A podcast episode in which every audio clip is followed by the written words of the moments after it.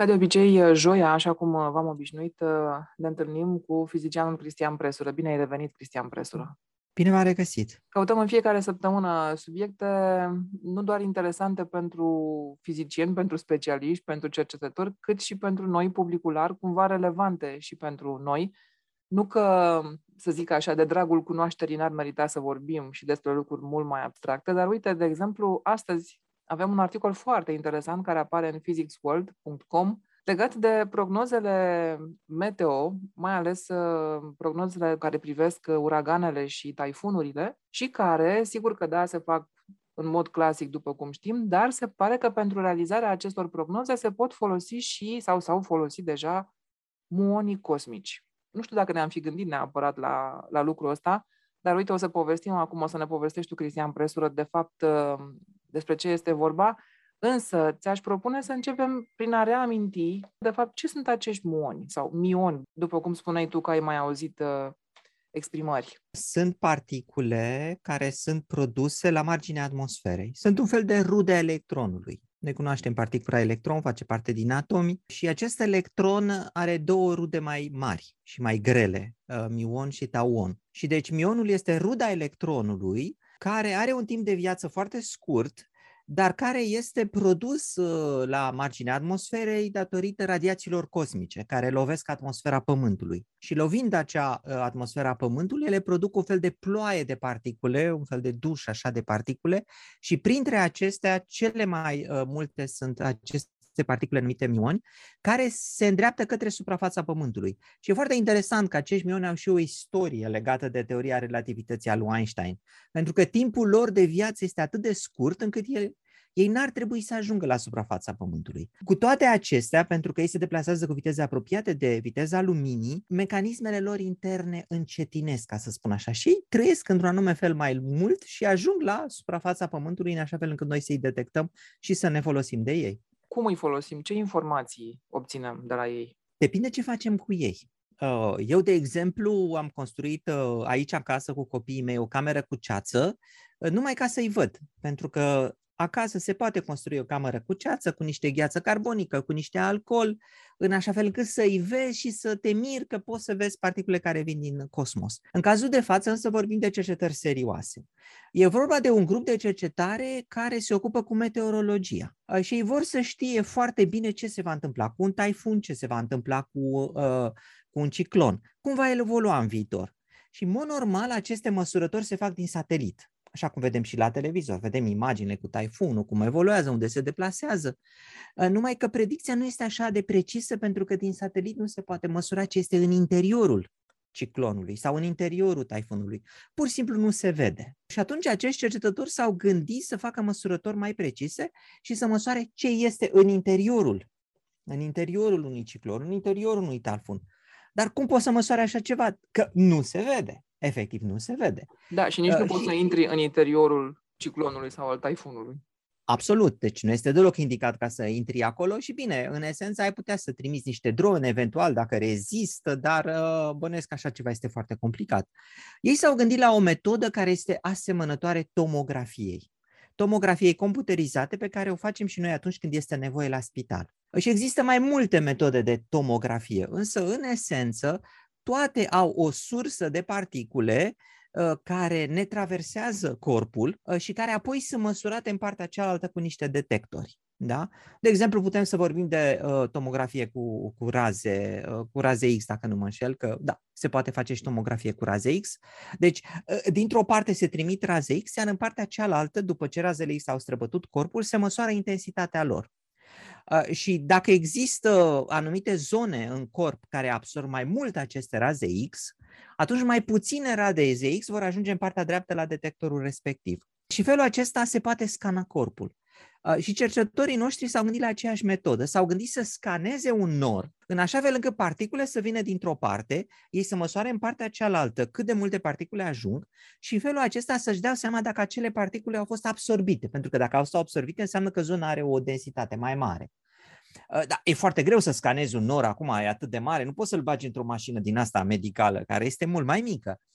Și atunci și-au dat seama că există acești mioni care vin din spațiu cosmic și bombardează tot timpul, de sus în jos, atmosfera Pământului. Aceste particule trec automat prin nori, trec automat prin zona de taifun sau zona de ciclon.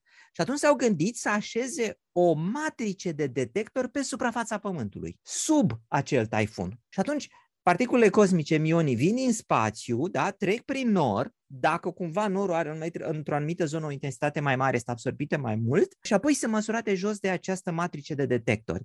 Și în felul acesta cercetătorii au putut să măsoare foarte bine ceea ce se află în interiorul taifunului, în interiorul uh, ciclonului, în interiorul norului acela foarte des. Dar ce se află în, în, uh, în interior, din ce punct de vedere calitativ, cantitativ, uh, ce particule, ce de fapt se măsoară? Cred că este pur și simplu o măsurătoare cantitativă care să poată să dea în primul rând o măsură a densității sau a, a presiunii aerului din zona respectivă. Pentru că îmi imaginez că acolo unde presiunea e mai mare, poate densitatea este mai mare, trebuie să existe uh, diferențe între densitățile de, de aer sau de compoziție a taifunului, care să fie variabile dintr-un loc în celălalt. Și deci ceea ce măsoară ei este această variație a densității masei de aer în diferite zone cu ajutorul acestor uh, mioni cosmici. Articolul vorbește și despre o tehnică numită muografie. Sună foarte ciudat uh, în limba română, sau miografie, depinde cum îi numim muon sau mioni. Și uh, de asemenea vorbește despre faptul că este o tehnică care a mai fost o tehnică folosită anterior deci da. echipa, echipa aceasta s-a mai uitat la instrumentul ăsta care, pe care îl reprezintă sau care au devenit uh, mionii, muonii, în studiul piramidelor. Al piramidelor, da. Da, foarte interesant, într-adevăr, pentru că, da, lumea vrea să știe ce e în interiorul piramidelor, toții, cu toții citim povești din copilărie uh, și îmi imaginez că există tot felul de scanere, dar piramidele sunt mari.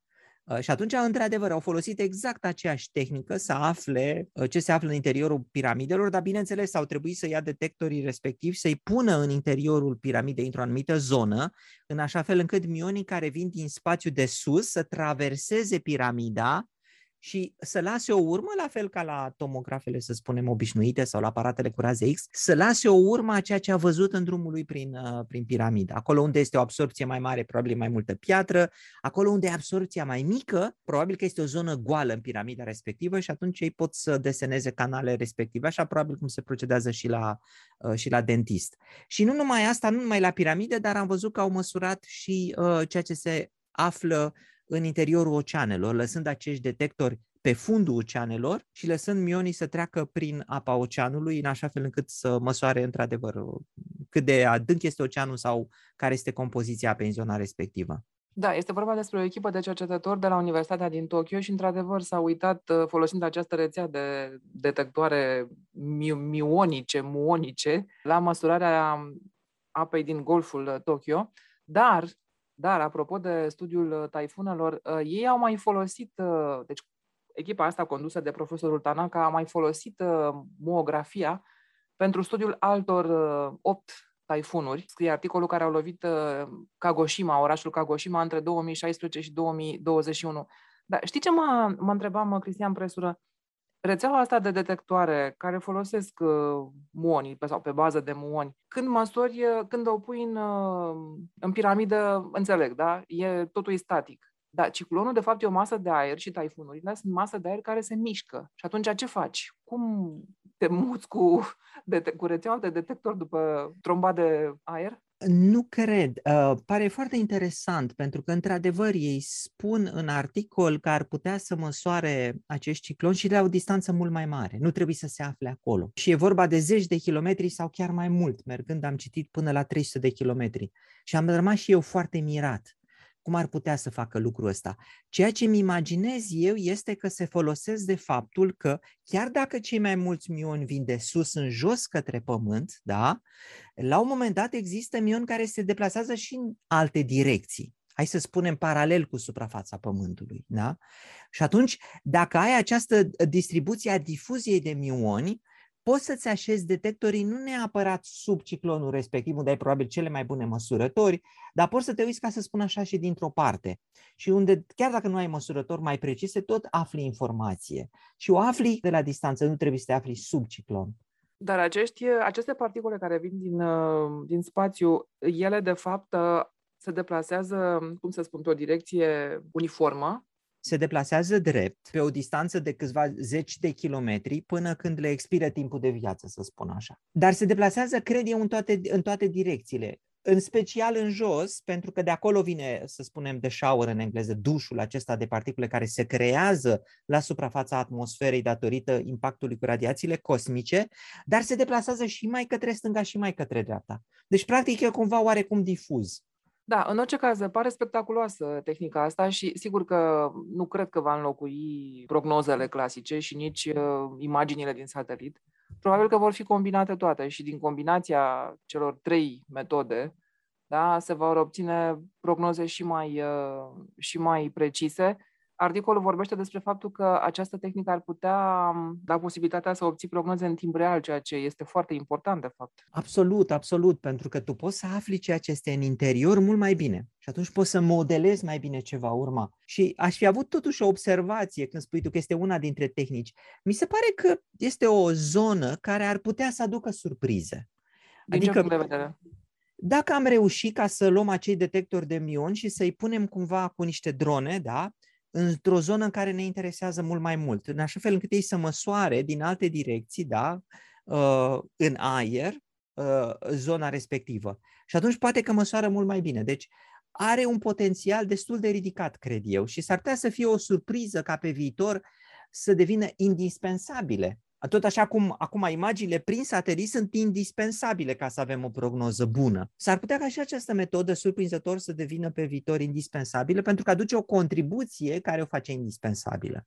Pe de altă parte, mă gândesc că și dacă s-ar putea face niște prognoze mult mai precise, în sensul că să stabilești poate un uh, model de comportare, da, de comportament al acestor furtuni, să le prezici, să faci predicții mult mai precise, când, cum, cu ce intensitate, Că de fapt aici e important, să știi cât de puternic va fi fenomenul respectiv.